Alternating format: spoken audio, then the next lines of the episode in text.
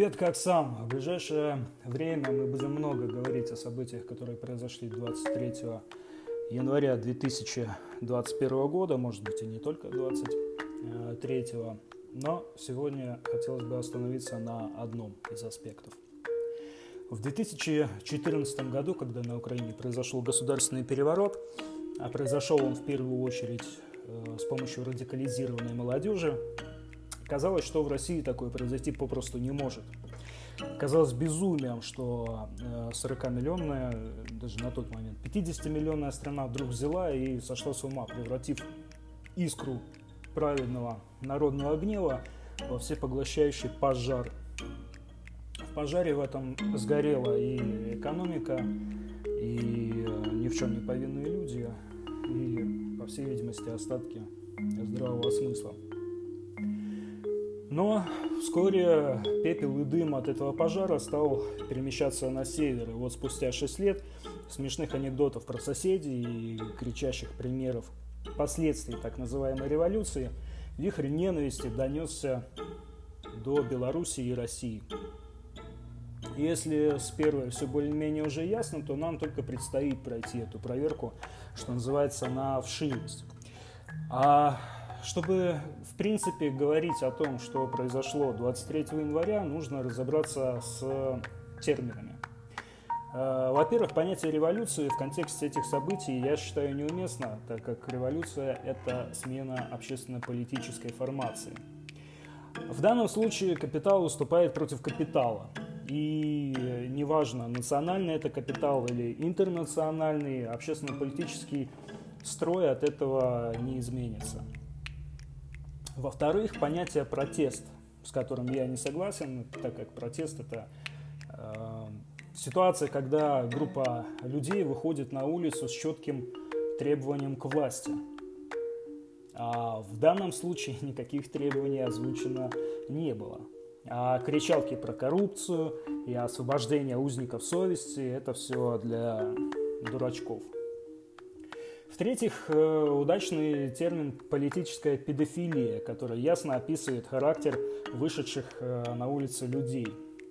В большинстве это молодежь, причем в том числе и очень нежного возраста. Зачем э, организаторы зовут детей, в принципе, понятно.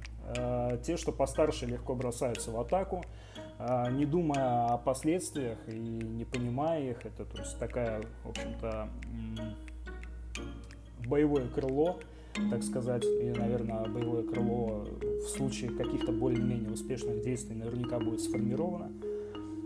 Вот. А вторые, те, которые помладше, э, которым там условно 14 лет, э, а есть э, родители ну, откровенно, и, и, мне, мне кажется, больные, которые приводят в такое место детей там буквально 10, там 7-летнего, может быть, возраста. А, и вот такие дети, это живой щит, за которым светочи русской демократии и совести нации будут в случае чего прятаться. И те, что постарше, и те, что помладше, прекрасно оболваниваются, психика неустойчивая, в принципе, там, внушить что-то детям не составляет труда, я думаю, что никто с этим спорить не будет. При этом э, сами лидеры э, либеральной оппозиции, которым не повезло попасть э, в полицию накануне, традиционно сослались на важные дела – и заявили, что не придут, хотя очень хотят и мысленно, понимаешь, э, с толпой. Но это, в принципе, классика, если посмотреть на историю всех вот этих э, протестов, э, митингов и так далее. Ну, эта ситуация повторяется из раза в раз, даже, даже не смешно. Э, какой э, вывод мы, в принципе,